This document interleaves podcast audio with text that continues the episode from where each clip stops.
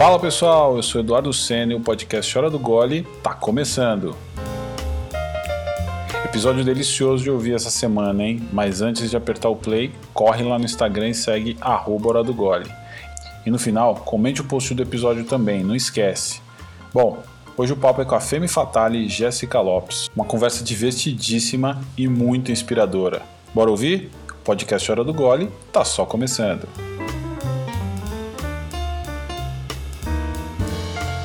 Ela é designer, maquiadora, sommelier de cervejas, modelo plus size, criadora do blog e do canal Femme Fatale Gé. Ela fala de um jeito único e verdadeiro sobre beleza, estilo, sexo, vida e cerveja e inspira milhares de pessoas a mostrar a cara, acreditar em si e se empoderar. Jéssica Lopes, seja muito bem-vinda de novo. Meu Deus, meu Deus, mas que prazer estar aqui. Que mulher! Nossa, ó, adorei essa introdução. Vou, vou quero implementar ela na minha vida. Cada vez que eu for ser apresentada, eu quero que me apresentem assim. Gostei. Eu vou te mandar um doc com essa com, com texto para você mandar. Com esse dossiê. É.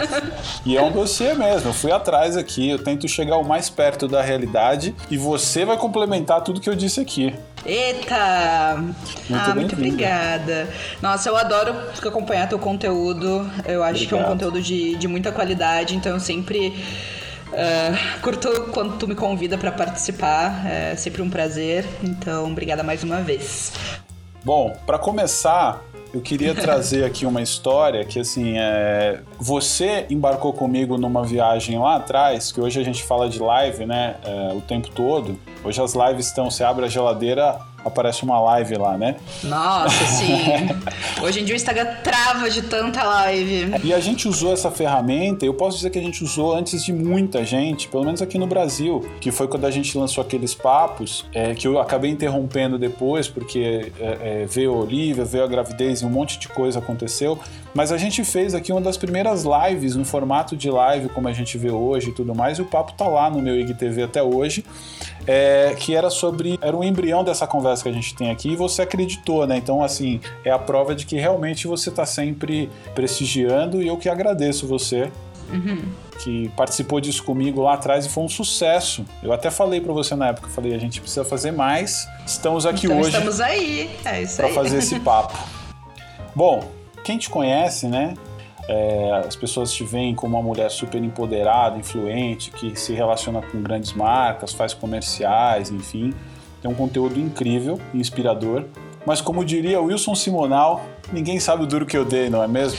Então, eu queria começar assim, é, eu tenho a impressão de que teu blog ele é uma ele é uma virada de chave na sua vida. A partir dali você começa a fazer muita coisa que a gente vai contar mais para frente. Eu queria saber como é que você chegou no blog, né? Me conta um pouco. Então, uh, vamos lá.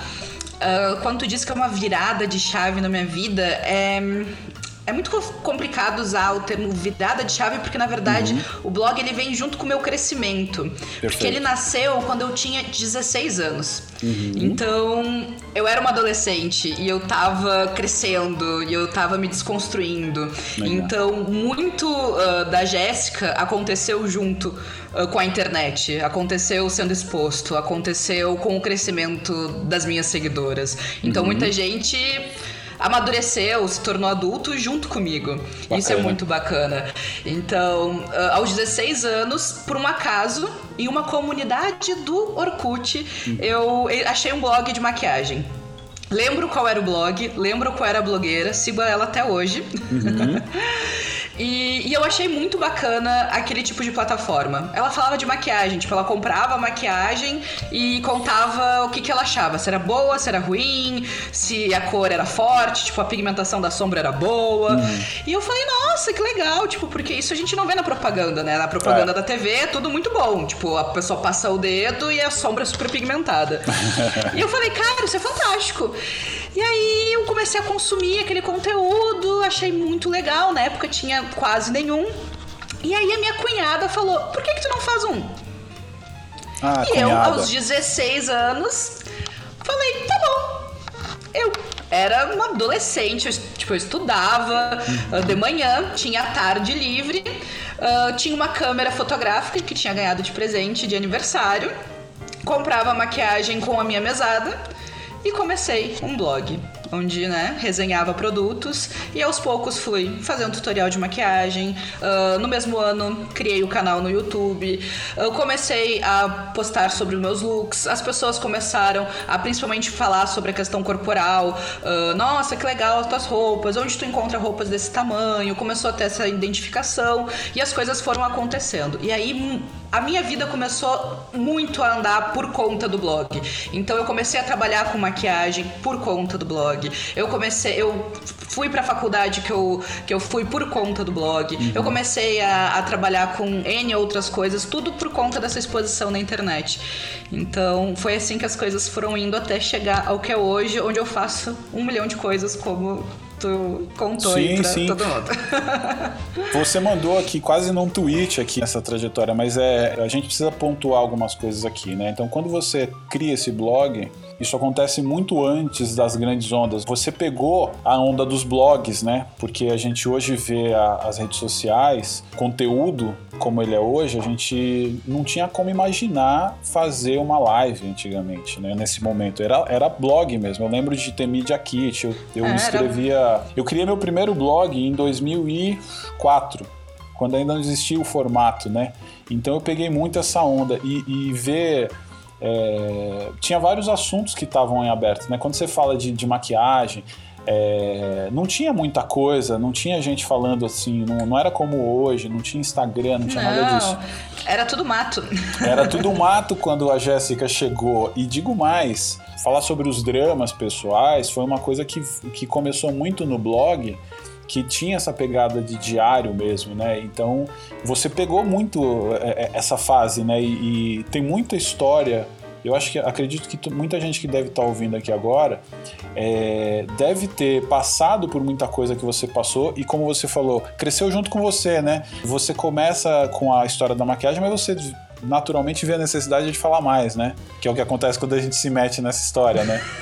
Exatamente. Eu comecei querendo compartilhar o batom da revistinha que eu comprava, se a cor era bonita ou não, e hoje eu compartilho como que foi a desconstrução com a aceitação do meu corpo, com, enfim, com questões N de depressão. Olha isso, eu abro tantos aspectos tão íntimos da minha Sim. vida que, meu Deus do céu, quando que eu imaginei lá, há 11 anos atrás, que onde ia chegar. Mas fico feliz que lá, há 11 anos atrás, aos 16 anos, eu tenha criado aquele blog. Fico bem feliz. Não, não só você, né? Tanta gente que acompanhou isso e que se desenvolveu com você. E tanta gente que fez o mesmo que você, porque eu acho que você vê uma, uma, uma menina que estava fazendo um conteúdo parecido, você entrar nessa, inspirou muita gente. Eu acredito que mudou a vida de muita gente, né? Eu até é, a gente vê muito essa história se repetir, né? Hoje com, com criadores de conteúdo que fazem um conteúdo sério, bacana, né? E que mantém uma, que tem um propósito, né? Você o teu conteúdo ele tem propósito desde sempre, né? Você vai se engajando, vai, vai assumindo outras, outras histórias, né? Você vê, você começa com beauty e depois você passa para comportamento, você faz sexo. Não, ela não faz sexo no, no, no... ela não faz sexo no YouTube, gente. Ela faz sexo como conteúdo, fala muito bem sobre isso, tem ótimas histórias lá.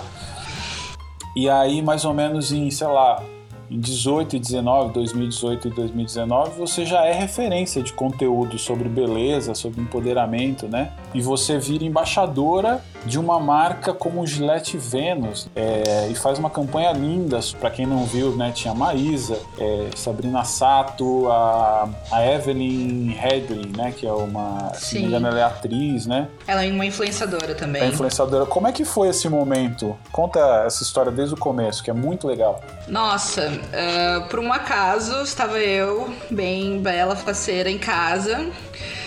Uh, na época eu residia em Pelotas. Uh, recebo uma mensagem, acho que foi por e-mail ou um contato no WhatsApp, de uma menina de uma agência de, de São Paulo, uhum. falando: Olha, eu tô aqui te cotando para trabalhar com uma marca de lâminas de depilação a gente quer um pacote, só, só passou assim, não passou nome, nada, assim, seriam tantos posts, tantas entregas, uh, exclusividade de um ano, quanto que tu faria? Aí eu orcei lá, passei, a gente conversou. Ela tá bem. Daqui uns dias recebi o retorno. Uh, e qual seria a marca? Era Gillette Venus e eu estava aprovada. Seria um contrato de um ano como embaixadora da marca. Quando eu vi, eu fiquei imensamente feliz, porque era uma marca de um grande grupo, né? P&G. Sim, com certeza. Uh, que tava me olhando e na época, três anos atrás, eu já tô no meu terceiro ano como embaixadora da marca, uh, eu era bem menor do que eu sou hoje e uma menina fora do padrão. Até então a marca só tinha tido embaixadoras uh, mais padrões, né? Uhum. Eu falei, meu Deus do céu, que oportunidade incrível. Fiquei super contente, uh, fiz meu primeiro ano de contrato com eles e no segundo ano eles me chamaram para fazer um comercial ao lado da Sabrina Sato, ao lado da Maísa. E assim, foi fantástico, foi lindo, foi lindo. Muito, uh, muito bacana. A Sabrina estava grávida, né, eu acho. Estava grávida, eu fiquei imensamente feliz, uh, porque acho que traduziu muito assim o meu propósito como profissional, uh, que é representar marcas que estejam de acordo com o meu propósito, que é trazer uhum. representatividade, né? Então, quantas mensagens eu recebi de meninas falando: "Nossa, eu nunca tinha visto uma mulher com o mesmo corpo que eu estampando um biquíni na, no horário nobre na Globo". Demais. Então, poxa, que bacana. Eu fiquei muito, muito, muito contente. Sigo trabalhando com eles até hoje. Tem ainda coisas que eu não posso falar a respeito, Imagina. mas que tá para sair ao lado da marca e que tem ainda muito. Opa, me enrolei. E que tem a ver com muita representatividade. E é um prazer muito, muito, muito grande uh, trabalhar com a marca de verdade e ter a oportunidade não só de trabalhar com eles, mas de trabalhar junto com as pessoas que estão juntos, né? Então uhum. a Sabrina Sato é uma mulher super acessível. Uh, aquilo que ela demonstra nas redes sociais, ela é de verdade, ela é aquela pessoa brincalhona, ela é acessível. Uh, conversar com ela é assim, é, é muito, muito, muito legal. Então, sou grata pela oportunidade oportunidade. Sou grata por me darem voz, por me darem visibilidade e por deixarem né, eu representar uma marca tão legal e que conversa tanto com o meu propósito como influenciadora. Muito bom, muito bom. E eu acho que você sentiu muito esse impacto como protagonista dessa história, né? Por estar tá fazendo isso pela primeira vez lá assim, e realmente traduzir isso numa campanha. É, as mulheres vendo isso acontecer e se identificando mostra que você está no caminho, né? E você olhar para trás e ver onde você chegou, quer dizer, aquela menina naquele blog começando a fazer um conteúdo, não sei o quê, de repente você para e, tá no, no, no, horário nobre, tá com grandes estrelas e você é uma delas, né? E é uma recompensa e tanto, né? Para uma trajetória que começou assim, de vários perrengues, né? Eu conheço um pouco da tua história, andei fuçando a tua vida. é uma conquista muito grande que não é só sua, né? É de um monte de gente, né? Que tá com você desde o começo, né? Ah, com certeza. Nossa, com certeza. E, e, eu agradeço a todo mundo que, que me fez chegar até aqui. Então, se eu tenho visibilidade, é por todas as pessoas que estão lá todos os dias consumindo meu conteúdo, ah, me motivando, me apoiando. Então, é, é, é um trabalho em equipe. Eu ajudo elas, elas me ajudam. E todo é, mundo ganha. Exatamente. Nossa, eu sou, eu sou muito grata. Eu sou muito grata pelo meu trabalho. Eu sou muito grata pelas pessoas que me acompanham.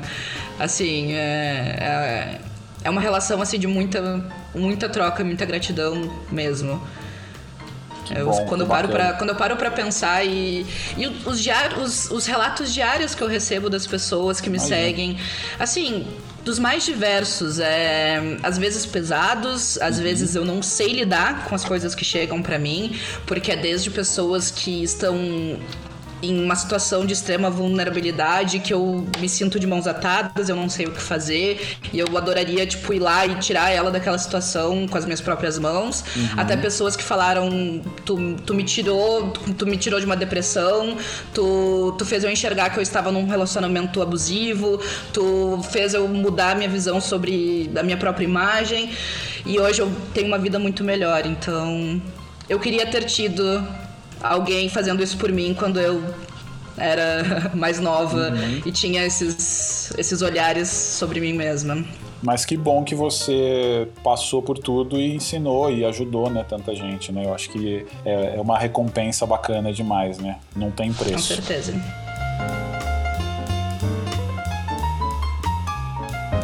Bom, você sempre foi muito curiosa com cerveja e você já falava dela muito antes de ter tanto influenciador falando do assunto, né? É, mas como é que foi que você descobriu sua paixão pela cerveja artesanal? Então, eu não gostava de cerveja. Hum. Porque eu não conhecia cerveja artesanal. É o que eu sempre digo. Se você não gosta de cerveja, provavelmente você não foi bem apresentado a ela. É, verdade, verdade. Eu também, quando alguém me fala que não gosta de cerveja, eu falo que é porque você ainda não encontrou o estilo que você gosta. Uhum. Mas enfim, não, não gostava de cerveja porque só conhecia cervejas mainstream. E aí, em uma viagem a Curitiba em 2014, uhum. uh, em uma feira de, de rua numa praça, não me recordo qual cerveja eu bebi, mas bebi uma cerveja artesanal. Eu lembro que tava rolando até uma abraçagem nessa, tipo uma abraçagem aberta numa barraquinha. Uhum. E por conta do marido da minha amiga que quis beber, eu experimentei, achei horrível, mas uhum. plantou uma sementinha na minha cabeça. 2014? 2014. Uhum. E aí aquilo ali, ah, eu falei, meu, existe coisas muito diferentes então, porque se aquilo ali é cerveja, uhum. eu lembro que eu associei a um gosto de madeira. Para mim era, sei lá, um gosto forte de madeira. Eu acho, hoje pensando, eu acho que devia ser uma IPA, que eu não soube dizer que era amarga, enfim, uhum. achei que tinha gosto de madeira, sei lá. Só sei que aquilo plantou uma semente na minha cabeça, uma sementinha da curiosidade, e a partir dali eu comecei a ir atrás, ir atrás de bares da minha cidade, uh, enfim, locais que vendessem cervejas diferentes, uh, até nas, nos próprios supermercados eu comecei a procurar o que, que tinha de cerveja especial que vendesse. E, e, essa época da descoberta foi, para mim, foi muito legal, assim, a, a, a fase de, de, de, não saber, assim, o que, que, o que quer dizer. Eu lia uhum. no rótulo Dunkel, o que, que é uma Dunkel? Aí eu digitava no Google, cerveja muito Dunkel, legal. gosto. Aí eu, eu, sei lá, abri um site e falava, cerveja Dunkel tem coloração escura, notas. E eu falava, nossa, que interessante, vou comprar. Uhum. E aí ia uhum. lá experimentar a cerveja Dunkel e saber. E aí eu ficava analisando para saber se tinha mesmo mesmos gostos que eu tinha lido no tal site. Uhum. Então esse período foi muito, muito, muito legal. Uh, eu morava na, em uma cidade chamada Pelotas, não tinha muita coisa de cerveja artesanal, tinham poucos bares, mas bares bem engajados, e aí eu já super fui me juntando com a galera que também curtia, uhum. porque meio é assim, né? Tipo, é. a gente é, se junta, já fica amigo. Já vira já, turma e já é, já quer fazer cerveja junto. É. Tem uma panela grande lá na sua casa? Tô chegando aí domingo. É, exatamente. Uh, e aí, em 2015, eu estava fazendo o meu TCC hum. na faculdade. Eu ia falar sobre mídias sociais e aos 45 do segundo tempo, até porque na época eu estava muito insatisfeita com o meu trabalho, com as mídias sociais, eu decidi largar tudo de mão uma, duas semanas antes de apresentar, de defender Nossa. o meu projeto do TCC, larguei tudo e decidi falar sobre cerveja. Que loucura. Falei sobre rótulos, falei sobre rótulos de cerveja, deu tudo certo.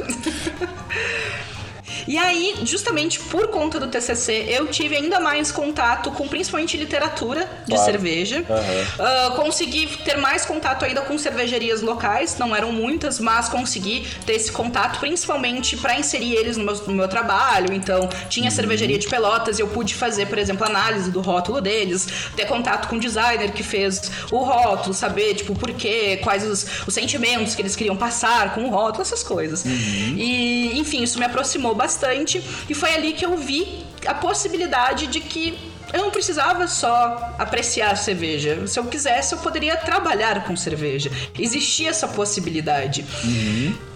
E foi aí que eu, talvez então, já que eu tô insatisfeita, né, com o meu trabalho, talvez seja uma alternativa. E comecei a me especializar. Uhum. Comecei a participar de workshops, comecei a participar de cursos.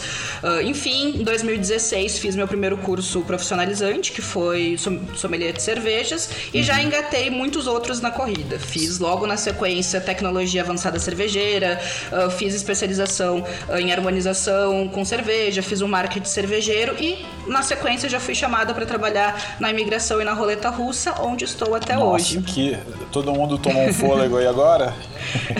e eu acho que é muito legal você trazer como você começou, porque as pessoas ainda têm muita resistência, né? É, claro que hoje 2020 está muito mais acessível. Tem várias redes de varejistas vendendo cerveja artesanal, mas as pessoas ainda têm um pouco de dificuldade de entrar. Tem ainda algumas travas do tipo é amarga, não sei o nome. E eu acho que aqui mais uma vez você traz um, um comportamento bacana que é a curiosidade. A curiosidade é a melhor é, forma de você entrar em contato com alguma coisa, porque você vai atrás, né? Você busca informações. Você tem até um vídeo é, onde você explica muito, você explica como entrar no, no, como você entrar nessa história da cerveja, desde beber, de escolher, de procurar, até, até se especializar e aonde você ir. É, você, você fez vários cursos né, depois e tem uma outra coisa, né? O, o cervejeiro, quando você é, encontra uma cerveja artesanal, no, você dá só. A gente, né, como influenciador, a gente dá só o primeiro passo para ele, né? A gente só ensina o primeiro passo, porque depois ele gosta e ele vai embora, né? Você é a prova disso, né? é verdade, é verdade. E, e, eu vejo assim que na, na minha rede social, uh, ela não é uma rede social nichada, né, uhum. para cerveja, uh, diferente de muitas redes que existem hoje que, que focam, né, uh, para falar sobre cerveja artesanal. Mas quando eu falo sobre esse assunto, apesar de eu trabalhar com cerveja, apesar de, desde que eu entrei também na, na, na roleta russa e na migração, eu já tenho muitos outros cursos de especialização, eu já tenho um currículo mais extenso, eu já, já seja uma, uma profissional mais graduada na área, uh, eu, eu procuro tratar o assunto sempre focando no público iniciante. Perfeito. Porque eu sei que o público que tá na minha rede social não é um público super cervejeiro. Então uhum. eu quero que a pessoa, primeiro, não, não se sinta uh, amedrontado, porque, enfim, não quero que a pessoa chegue na. Vou reformular. Não quero que a pessoa chegue no meu conteúdo e ache complexo demais Perfeito. e aí tenha medo de consumir cerveja artesanal, com uhum. medo de, ah, de sou ignorante nesse assunto, então não quero me envolver. Não, eu quero que ela veja que cerveja artesanal também pode ser algo acessível. E, é claro, plantar aquela sementinha da curiosidade que foi plantada em mim em 2014, eu quero plantar nas pessoas.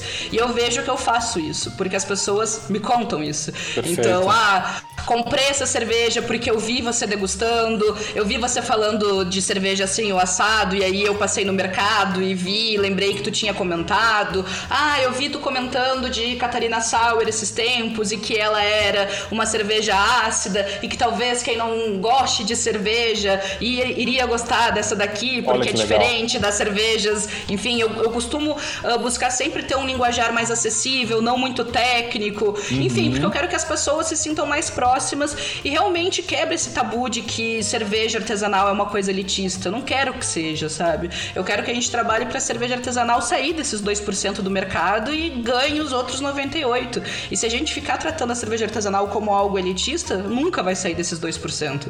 Eu acho então... perfeito o que você colocou colocou, porque é uma coisa que eu sempre falei, que eu sempre fui um cara de beber no boteco. Eu, comecei, eu conheci cerveja, cerveja artesanal é, em 2008. Assim, até então eu pegava cervejas diferentes e comprava. Tinha muita e era muito cerveja importada, né?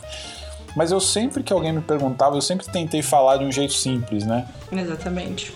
Nesse momento a Olivia está chorando, para quem não está ouvindo aí. E, Bailinho da Dona Olivia. É. A Olivia participa das minhas lives, dos meus podcasts e tá sempre comigo, o dia inteiro. Olha lá. e eu sempre falo uma coisa também, já que assim, eu falo para leigo, né? Que é essa pessoa que me interessa, porque quem já sabe já sabe, vai embora. E você e você é uma super especialista. Eu, eu vi muitos vídeos teus, você falava de cerveja há muito tempo, você era uma referência de conteúdo para mim, e você resolveu trabalhar com isso, que eu acho demais. É, a gente hoje vê mulheres mais presentes, mulheres sendo é, representadas em várias cervejarias, mulheres em, em, posições importantes, ainda não é o suficiente, está longe disso, mas já, já é um movimento que acontece e você é essa história sendo escrita. Quando você começou, ainda não era assim. Olha, Nunca é fácil, né? Uh, mas eu acho que ser mulher, no geral, não, não precisa ser dentro sim, do mercado sim. cervejeiro, enfim, em qualquer área.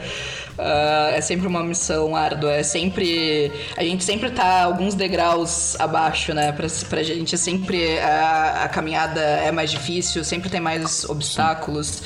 Enfim, tem até uma, uma imagem que, que eu acho que ilustra bastante o, o mercado de trabalho, né? Que é uma corrida onde tá vários profissionais, homens e mulheres. E aí, para os homens, a pista tá, tá livre para eles chegarem até o ponto final. Uhum. E para as mulheres, tem diversos obstáculos, como a casa, o filho, né, as lidas domésticas, Perfeito. enfim. Então, uh, acho que o mercado cervejeiro eu não, não, encarei de uma forma mais difícil do que todas as outras áreas onde, onde eu me coloquei.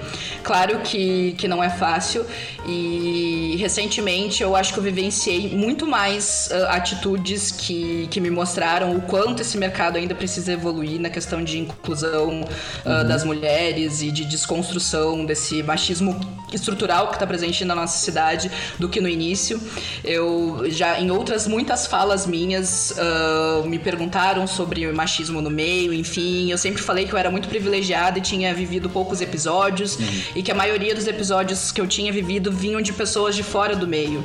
Então, uhum. pessoas assim que muitos eram ah, consumidores e não me viam com seriedade de uma como uma profissional, né, da cerveja, mas que eu nunca tinha vivido muitas uh, situações com colegas de trabalho. Mas, infelizmente, nos, na, nos últimos poucos meses, nessa época de pandemia, uhum. vivenciei algumas, muitas situações bem chatas que mostram que a gente tem, assim, um caminho bem longo a percorrer. Mas seguimos e a gente tem que seguir firme, com uhum. forte no posicionamento, se unindo com outras profissionais e não, não desistindo de, de reeducar, sabe? Porque às vezes cansa, a gente cansa de, de falar uh, sempre a mesma coisa. Porque na verdade a gente não quer, a gente não quer privilégio, a gente não quer nada a mais, a gente quer apenas, tipo, uhum. estar ali ocupando o mesmo lugar e tendo o mesmo respeito. Mas, respeito e direito, enfim, né? É, exatamente, respeito e direito. Às vezes cansa, uhum. mas a gente não pode deixar de seguir reeducando as pessoas e acreditando que elas podem sim mudar seus pensamentos. Então, é isso aí. Mas, bom, de 2016 para cá a gente tá vendo muito mais mulheres atuando no mercado, que me deixa infinitamente feliz. Uhum. Eu vejo que eu trabalho dentro de uma cervejaria que valoriza muito o trabalho da mulher, e isso também me deixa muito, muito, muito contente. Eu trabalho, uh, eu atuo muito fortemente dentro do setor de marketing da cervejaria, que é um setor só de mulheres. Então, eu acho muito interessante muito que as legal. pessoas tenham a visão que a roleta russa é uma marca, aspas, masculina, é uma marca rock and roll, que quem deve fazer são uh, roqueiros barbudos tatuados. E, mas na verdade é uma guria tatuada que tá atrás e não Demais. um tatuado. Muito legal. Uh, enfim, uh, a gente tem um quadro onde metade do, dos colaboradores são mulheres e a gente tem mulheres como coordenadora da adega, coordenadora do setor de qualidade, na gestão da cervejaria, na gestão do marketing, na gestão do comercial. Então a gente. Eu vejo. É, é, é, é um exemplo assim, eu vivencio no meu dia a dia uh, um, um exemplo que me mostra que a gente tá indo por um caminho mais igual, sabe? Bacana demais. Que aos poucos a gente tá ocupando espaço e que e muito, talvez, não, talvez não seja muito em breve, mas que num futuro sim a gente vai ter mais lugares como o que eu trabalho. Não, não vai perfeito. ser só a roleta russa, vão ser muitos outros. Perfeito, bem, muito bem colocado, já. E eu tô muito conectado com tudo que você falou. Óbvio que eu nunca vou, eu nunca vou sentir a pressão, os dramas que, que vive uma mulher, e eu acho que tem uma coisa que eu tenho batido muito é, sobre lugar de fala, e as pessoas falam muito que lugar de fala é mimimi de, de, de antirracista, ou enfim, ou de alguma minoria, e, e, só que não entendem o conceito, né? O conceito ele é muito maior e o lugar de fala ele é um lugar de, ele é uma coisa que pega e diz respeito a todo mundo. Quando você fala, você fala do teu lugar de fala Eu não tenho a tua experiência e eu não posso falar da tua experiência com a tua visão. Então, quando eu coloco aqui uh, você para contar essa história, muitas vezes ela é dolorosa, né? Tanto para você quanto para outras mulheres. E eu estou vivendo muito isso na, na, falando de um outro assunto, né? Que é sobre racismo. Uh, eu tenho tido ótimas conversas e estou dividindo isso e, e muito do, do que eu falo né, e do que eu tenho captado também é, é que a gente precisa realmente falar é cansativo explicar. Quando eu falo de racismo, me coloco como um homem negro da periferia. Você como mulher que pô, batalhou pra caramba, combateu questões sobre peso a vida inteira, enfrentou isso de, de, de cara limpa, né? E tá aí hoje, quebrando tudo. Comanda o marketing e, e participa do projeto da Roleta Russa, que é uma, uma cervejaria incrível, e eu acho que tem que aparecer cada vez mais e dar voz para essas uh, atitudes, para essas posturas das empresas e das cervejarias. Eu acho que é legal, tanto com relação à presença da mulher, quanto presença de, de diversidade mesmo, né? de, de gênero, de, de raça, tudo mais. Com certeza.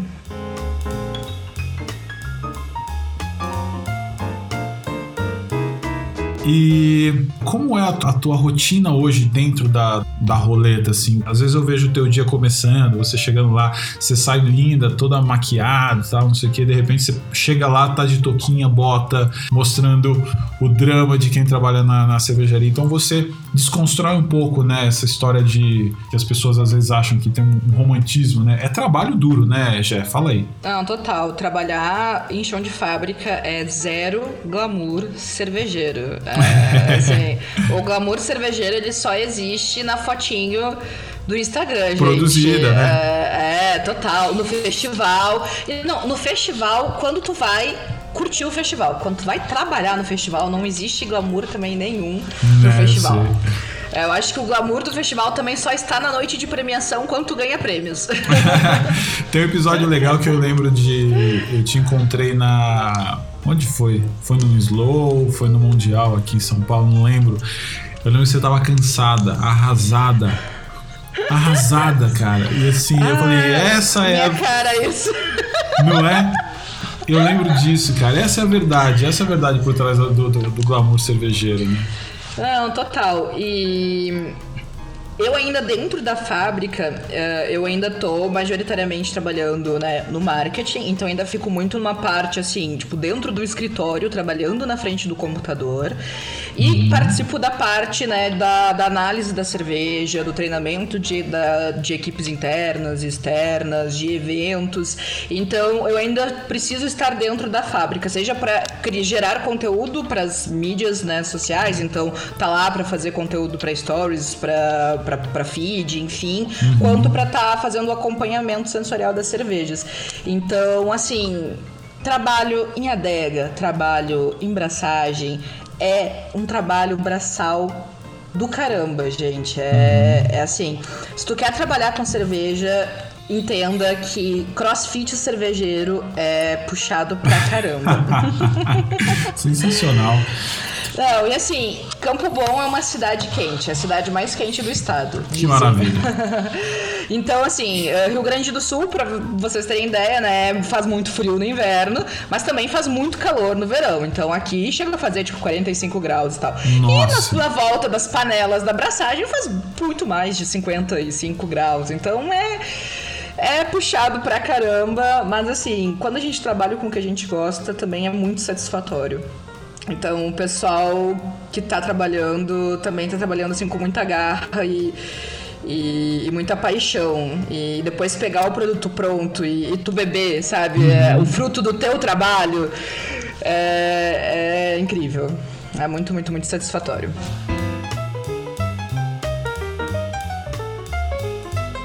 Depois de passar por toda essa trajetória e você fala rápido até, tem mais isso.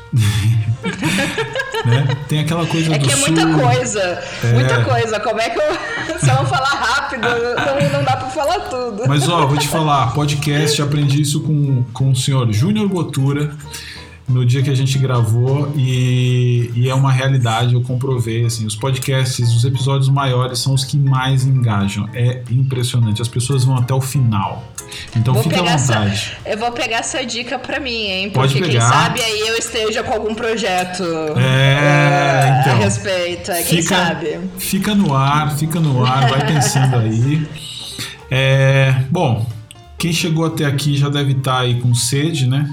A gente já falou muito da Gé. Mas assim, quem te acompanha nas redes vê que você está sempre correndo, trabalho, casa, faz conteúdo, marido, é, volta para fábrica, maquiagem, é, ação, campanha, não sei o que, não sei o que, mas tem uma hora que a gente precisa parar. Né? Então a minha pergunta para você é a seguinte: o que você faz naquela pausa entre umas e outras?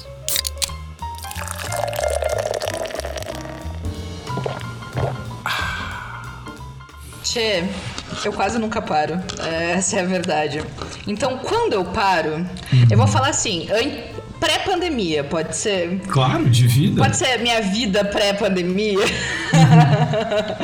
Vou até tomar um gole aqui. Quando, quando eu conseguia parar, e assim, é, é muito louco pensar que 2019, né, o ano pré-pandemia, uhum. eu estava num ritmo frenético assim, num ritmo tão frenético de trabalho que rolava de eu viajar às 4 horas da manhã para São Paulo, trampar o dia inteiro gravando para campanha, pegar o último voo, tipo o voo das 11 horas, uhum. chegar às 2 da manhã em casa e 7h25 estar na cervejaria.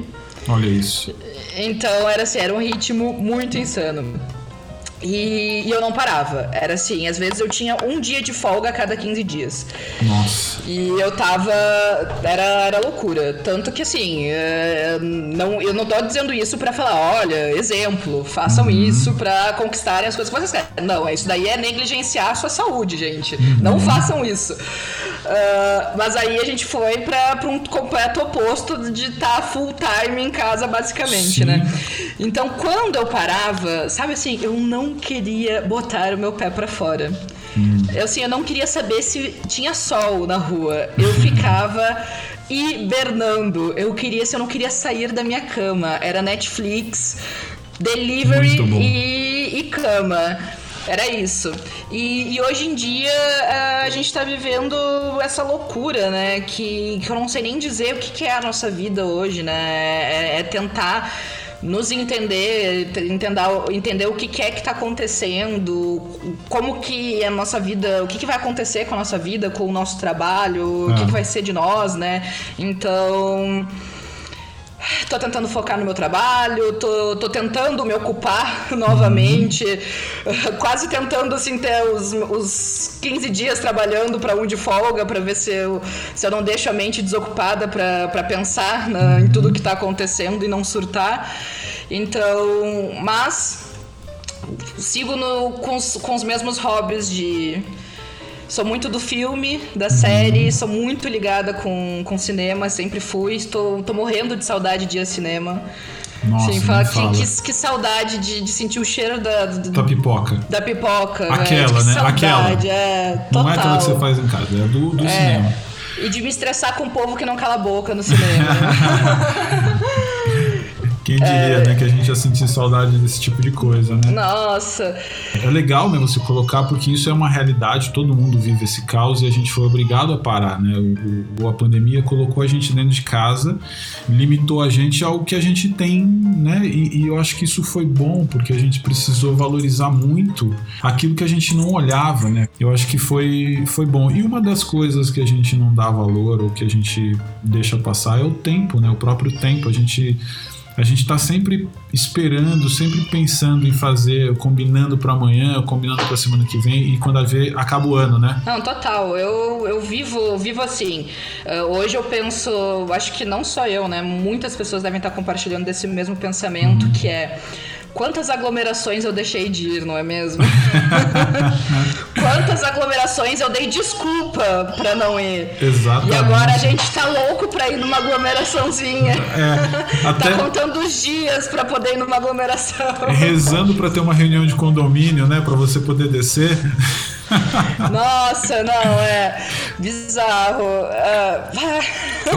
Pensar que a gente tava fugindo e agora querendo não, uma coisinha gente... básica. É, então, mas é isso, né? A gente acho que fez a gente refletir e valorizar muita coisa que a gente não dava valor, né? Mas é. é e, e, até porque, já você falou bem, né? Que assim, não é que você tem essa rotina caótica de, de, de dormir 3, 4 horas por noite que isso tá certo, né? A gente sabe que. Não, não tá mesmo. Não tá mesmo, né? A gente sabe que a importância de você parar, né? Esse podcast nasceu disso. E, por exemplo, você criou um blog do zero, virou um canal no YouTube para complementar esse blog. O mundo agora é visual, né? Então, Instagram é a mesma coisa, e vídeo também, e conteúdo, e foto, e produção. A gente sabe que produção de conteúdo é uma coisa muito complexa. É. Dá e... muito trabalho para as pessoas dizerem que é só gravar uns vídeos, né? É, exatamente. Cara, você Mas você um trabalha ou você só grava uns vídeos? É. E os seus vídeos são super legais, tem, porra, enfim, quem edita vídeo sabe do que eu tô falando, né? E você, pô, com, com o teu trabalho, né? Você mexeu com, com a vida de muita gente, você mudou a tua carreira. E a gente sabe que várias ideias, elas nascem das necessidades, mas elas também nascem quando a gente menos espera, né? E, e, é, e, nessas pausas que a gente percebe isso, né?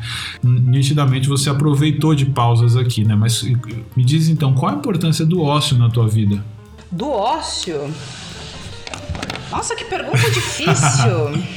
eu falei que eu tava com medo dessa parte surpresa. Mas assim, uh, tu tava perguntando, né, o que, que eu ah, faço quando eu paro e tal. Uh, eu, eu vou ser bem autocrítica agora. Eu sou uma pessoa que eu tenho muita dificuldade de parar. Eu, eu me cobro muito. Eu, eu, e eu preciso, assim, por exemplo, tô, tô pra voltar, assim, pra terapia. Uh, esse momento de pandemia desencadeou muitas coisas em mim que eu preciso voltar a trabalhar pra voltar a estar tá centrada. Uh, e para mim é muito difícil parar. Então, por exemplo, a gente ia gravar esse podcast ontem, mas ontem eu tava com enxaqueca. E eu precisava tomar um remédio e parar. E eu não conseguia. Eu não queria tomar um remédio e parar, porque para mim era um dia perdido. E eu não queria perder esse dia. Então, para mim é muito difícil. Então, o que, que eu tenho feito nos últimos, uh, nos últimos tempos e me cobrado muito para fazer? É ter pouco, assim, pequenos momentos durante o meu dia uhum. de autocuidado. Então, assim, Legal. eu separo eu separo alguns minutos, uh, normalmente dois momentos ao dia, uh, seja assim, uh, no início do dia e no final do dia, normalmente, e que para mim eu uno uma coisa que eu gosto muito, que é a skincare e é uma coisa que também já conversa muito com o meu trabalho. E aí eu tiro esses minutinhos para cuidar de mim. Então, normal, às vezes eu gravo, mas eu procuro não gravar porque aí se torna já trabalho. Já é trabalho. E eu quero, é, e aí eu quero, né? Eu quero ter só esse momento só para mim. Uhum. Então é um momento ou para eu botar uma, uma música que eu gosto ou até para escutar um vídeo, enfim, fazer qualquer coisa. Mas assim, parar para não pensar em nada e só sentir os cremes que eu, que eu estou passando no meu rosto. então você já faz essa pausa, né? Então é, é, normalmente as pessoas têm isso muito formatado, têm, têm respondido muito assim, ah, eu acho que é muito importante. Nessas horas que eu tenho algumas ideias, foi, da, foi, da, foi de uma parada para para tomar um café numa viagem que eu pensei em abrir meu negócio. Sabe, tem coisas assim que apareceram nas conversas e eu acho que é isso que me motiva a, a, a, trazer essas histórias, porque do mesmo jeito que tem pessoas que conseguiram parar e trazem alguma coisa muito redondinha, eu tenho uma situação de caos que, que você não consegue parar. Mas no fundo, no fundo, você sabe que é importante. E você conseguiu Sim, criar total. micro momentos na tua vida. Então, a tua resposta vem de forma prática, né? A, a, eu acho que você, você dá muita importância pro, pro ócio é, e pro ócio criativo, porque você sabe da necessidade de parar e você tá, mesmo que em micro momentos, você tá se dando esses, essas pausas, né? Porque daí Sim, vai vir não, tua inspiração. Se você ficar só rodando, rodando, rodando, você vai só você vai estar tá só rodando a engrenagem, mas você não vai construir, é, né? É, com certeza. Não, e às vezes a gente tá tão mecânico, né? Assim, tá, tu tá numa uhum. rotina tão, tão frenética. E às vezes eu me pego assim, de, de trabalhar do momento que eu acordo ao momento que, que eu vou dormir. E quem trabalha com criação de conteúdo e com rede social, gente, eh, às vezes tu, tu tá no celular, tu abre teu, teu Instagram Estar respondendo comentário é estar trabalhando. É, tá, estar respondendo os teus directs é estar trabalhando. Uh, tu tá olhando o feed é estar trabalhando porque tu tá pegando referência. Então, assim, é, é, tudo é trabalho. E eu vejo assim que eu, que eu às vezes trabalho das 6 horas da manhã quando eu acordo até as 10 horas da noite quando eu vou dormir. Ou, né, às vezes, tipo, se prolonga muito mais. Eu como com aquele celular na mão. Então, chega ao final do dia, quando eu paro para ter esse momento de skincare, que assim, eu limpo a mente e falo, meu Deus do céu. Assim, eu, em nenhum momento eu consegui parar para pensar de uma forma limpa. Assim, eu só, eu só fui pensando, tipo, nas coisas que eu tinha que pensar. Uhum. É aquilo mecânico, né? A gente não se dá, a gente não se dá um momento para ter aquele, aquela, aquele ponto de criatividade mesmo que, que tu tava falando. É só tu entra num, num, num modo mecânico, tu, tu, é um robô, tu tá ali executando aquela mesma função sempre. É a linha de produção, né? Se você, Total. Se você fica, se você fica escravo dessa rotina, você você não vê detalhes do que pode transformar e virar uma coisa maior, né? Eu acho que eu acho que você respondeu muito bem a pergunta. Eu acho que mais uma vez um dilema teu colocado na mesa, ele é um exemplo e é uma forma de mostrar a importância. Tá perfeito. Jéssica sendo a Jéssica. a minha psicóloga, quando fazia terapia, ela chegava assim e, e ela me falava, tipo, então tá, viu, tu resolveu. Eu não, não falei nada. Tu chegou, tu falou o problema, tu resolveu o problema, é. e é isso. Então Vou tá. te dar um desconto aqui, inclusive.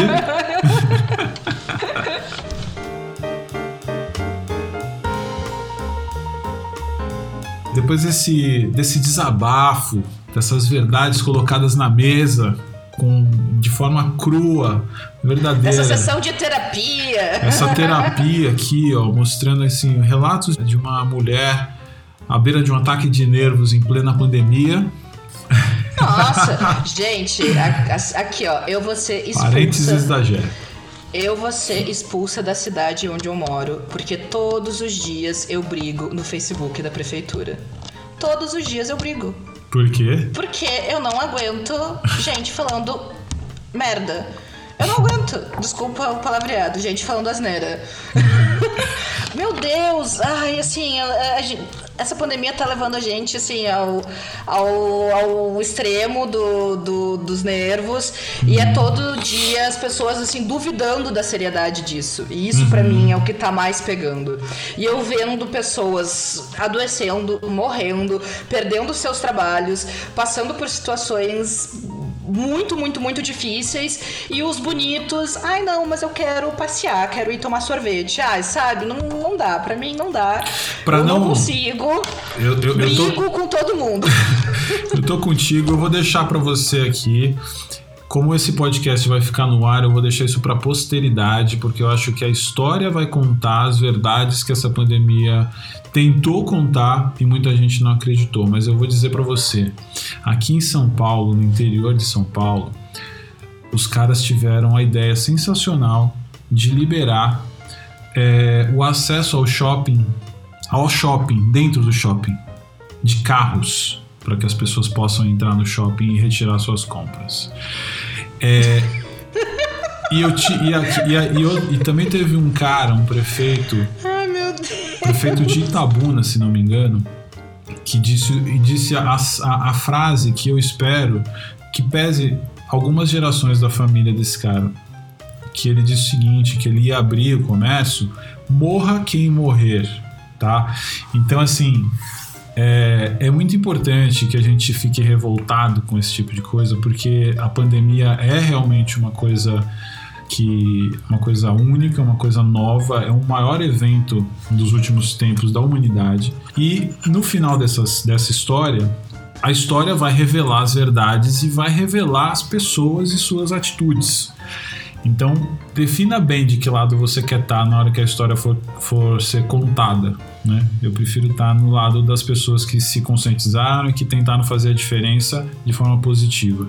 Se você está aí achando que ah, máscara não sei o que, eu não vou usar, vou sair mesmo, vou fazer acontecer, então fique sabendo que a história Nossa. vai contar a sua história também. É, e aqui, ó, o Eduardo tá aí todo classudo falando isso e todo bonitão aí com esse papo. E eu só quero te dizer que, ah, tu quer sair sem máscara, eu vou te sufocar com essa máscara, enfiar ela goela abaixo se tu não quiser usar. Boa! Puta, então, assim... É que eu como, eu como, eu como hostess, eu preciso ter né? Ah, eu, tenho, eu tenho que ter. Mas você é convidado, você pode falar o que você quiser. Não, nossa, eu vou. Assim, ah. vão me expulsar dessa cidade. Vão me expulsar. Atenção. E aí eu vou ter que pra São Paulo. É só isso que eu tô dizendo. Campo Bom, né? Se me expulsarem, eu vou ter que ir pra São Paulo. É. Tá certo. Campo Bom, fique atento aí, ouçam esse podcast é, e aprendam a, a, se cuidar, entendeu? A, a, essa pandemia tem que deixar um recado e eu acho que esse recado ele tem que ser humano entendeu? A prioridade é essa. O tempo não é o tempo que a gente acha que tem. Tá? Ele é escasso, gente. Vamos usar da melhor forma e vamos cuidar de, dos outros. Agora, voltando aqui à pauta do dia. Ô Gé, me diz uma coisa. É, no seu perfil você conta assim, você, você resume a coisa assim, dizendo que você aproveita o melhor dos dois mundos, da moda e beauty ao dia a dia na cervejaria. É, a gente contou aqui sua história, a gente viu que você teve várias viradas e uma delas te colocou dentro de uma cervejaria comandando marketing, fazendo a diferença, fazendo bonito e, e fazendo um trabalho incrível. É, eu queria saber qual a importância da cerveja na sua vida hoje, depois de toda essa história. Nossa, gente, a cerveja para mim é um dos meus ganha-pão. assim, bem coloquial, um dos meus uhum. ganha-pão. E, e, ao mesmo tempo, é, cara, cerveja para mim é amizade, é, é união, é, é, lazer, é meu, meu ponto de escape, é aquele momento assim de chegar no fim do dia, abrir uma cerveja gelada e, e relaxar, e ter aquele momento de ócio também, pode ser. De ócio, claro. Com certeza. É, é, é, muito, é muito louco parar pra, e olhar para trás e ver tudo de, de positivo que a cerveja acrescentou na minha vida, principalmente em experiências e em pessoas. E as pessoas que ela colocou na minha vida, as coisas que ela me proporcionou, seja em experiências profissionais, em experiências vividas. Então, só tenho a agradecer. Tenho muita coisa ainda a percorrer, muita coisa ainda a aprender, muita coisa ainda a me especializar. Por mais cursos que eu tenha feito, por mais horas copo que eu tenha, por mais uh, jobs que eu já tenha feito. Uh, ainda tem muito, muito a percorrer, a gente sempre tem o que aprender e, e com certeza eu estou disposta a, a, seguir firme e forte aí nesse, nessa trajetória. E quebrar, quebrar barreiras, né, também, né? Porque o, o teu trabalho, ele sempre. é o trabalho de um monte de mulheres também que que tá aí, né, que tá se inspirando em você, que vê o teu trabalho com propósito, que eu acho que é uma coisa que fica depois dessa pandemia. Não sobreviveremos sem propósito, isso se você é um influenciador ou se você é uma marca. É, ficou escancarado isso, né? As pessoas só vão comprar, só vão consumir é, realmente, quer dizer, não todo mundo, tá? Mas ficou claro que isso vende é, e as pessoas elas compram consciente, né? É, isso aconteceu agora Total. na pandemia. Então assim, o teu propósito ele é claro, ele está claro no teu trabalho, em tudo que você faz. Então quem quiser fazer a diferença precisa ter um olhar, né? Atento a esse movimento que está acontecendo, que aconteceu agora. A gente está no meio do processo. Quem está ouvindo agora, tá, é, no meio da pandemia, está participando disso, mas eu não sei esse podcast pode ser ouvido daqui a 20 anos, eu não sei. Mas é importante deixar isso claro, né? Se você está ouvindo daqui a 20 anos, não foi só uma gripezinha, tá, gente? É verdade, é verdade. Fica anotado aí. Vou aproveitar aqui, né? Aproveitar para te agradecer. Você fala que tem muito a fazer, né? Tanto no mundo da cerveja quanto da beleza das neuras e, e, questões pessoais que você ajuda todo mundo. Eu quero te agradecer por estar aqui, por abrir de novo tua agenda aí para mim, pra gente conversar, bater um papo que foi muito legal, tanto o gravado quanto o não gravado, que a gente falou também fora aqui, né? Foi muito bom. Você sempre tá me prestigiando aí nas coisas que eu faço, nas loucuras que eu me meto a fazer, então muito obrigado. Fala agora aqui, dá um, dá um teaser de algumas coisas que você está fazendo aqui para a gente fechar bonito. Falar do teu perfil, dos projetos, o que vem por aí.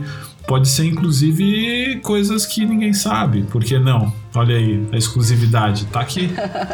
A bola é tua. Bom, gente, muitas coisas estavam rolando. 2020 ia ser o meu ano. Estávamos. Era assim, ia, ia rolar tanta coisa que tínhamos o quê? Tínhamos viagem a trabalho para Nova York. Olha aí. Que foi o quê? Que foi.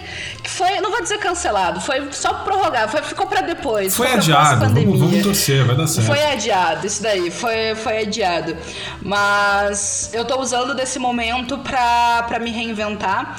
Como o Edu tava falando, a gente precisa ter, ter propósito, né? Uhum. E isso é, é, sempre foi primordial na minha carreira. Sempre eu coloquei o propósito na, à frente de tudo.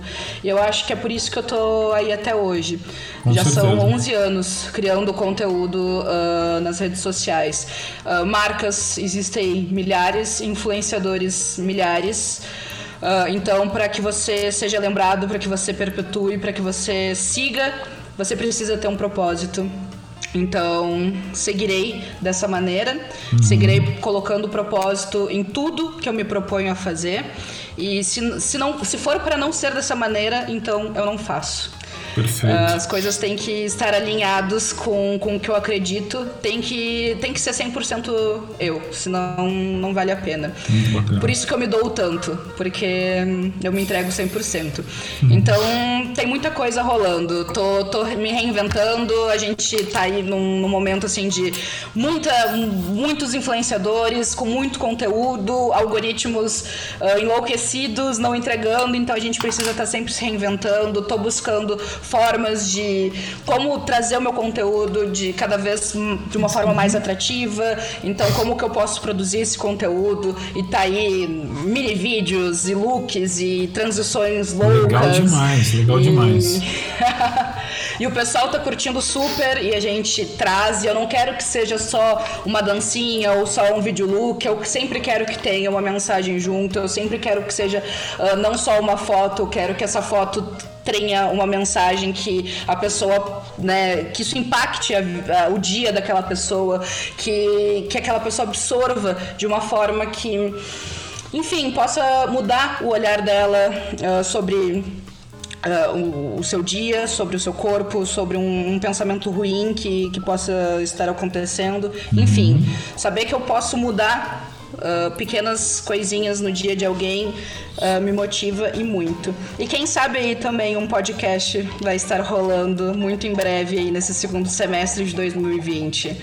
Muito bacana. Acho que até pode ser um, um nome aí, um, o podcast do apocalipse, do fim do mundo, quem sabe? Motivado pela pandemia. Ó, se quiser, se quiser me colocar no brainstorm dos nomes, eu tô colado, hein? É só me chamar. Ó, bora lá. Já muito obrigado, porra, foi um papo legal demais. É, eu admiro muito teu trabalho. Assim, é um dos, é um dos trabalhos mais inspiradores em- em- de influenciadores que eu conheço desde sempre, porque é isso que você falou, tem propósito. Você faz isso, você faz questão de, de cravar assim, o propósito em tudo que você faz. Então, quem quiser é, quem quiser fazer um trabalho consistente, esse é um perfil que precisa ser visto, né? Jéssica Lopes, procurem na- nas redes, Femme Fatale by Jé. Tem blog, tem YouTube, tem Instagram. Tem Twitter, tem TikTok, tem, Tem- tem tudo, meu tudo. Deus do céu. Parem de fazer plataforma e coisa, a gente não tem mais como criar conteúdo com tanta coisa, socorro. E ainda fala de cerveja, minha gente. Toma essa. Sim. É uma das mulheres que eu conheço que mais entende de cerveja e não é de hoje. Entendeu? Não é só um rostinho bonito no seu feed. Tá certo? Sabe muito do que fala. Tanto do pessoal quanto do profissional, como diria o, o grande Faustão. Ô, Gé, obrigado, viu? Obrigado mesmo. Demorou, mas Ah, saiu. muito, muito, muito obrigada. Eu espero que esse episódio tenha feito, tenha, tenha sido bacana pra todo mundo, como foi pra mim aqui pra fazer. Né? Curtam aí, eu vou, vou me despedindo porque a Jéssica tá tomando uma cerveja ali de 10,5% de simpatia. Meu Deus do céu, eu já tô com as bochechas vermelhas que vocês não estão me vendo. Tá, ninguém tá comecei vendo, com mas eu tô, tá eu tô mesmo. Gente, obrigado. Obrigada, Edu. Obrigada a todo mundo. Foi demais. Foi Valeu demais. pelo convite. Sempre que quiser me convidar, estarei disposta e com a agenda aberta para você. Valeu demais, valeu demais. Obrigado. Muito legal esse papo, né? Essa foi a nossa pausa de hoje com a queridíssima Jéssica Lopes. Para saber mais sobre ela, confira todos os links no texto do episódio. Aproveite para curtir o post lá no Instagram também. Obrigado por ouvir até aqui, espero que tenha curtido. Beba sempre com moderação e até a próxima pausa. Tchau!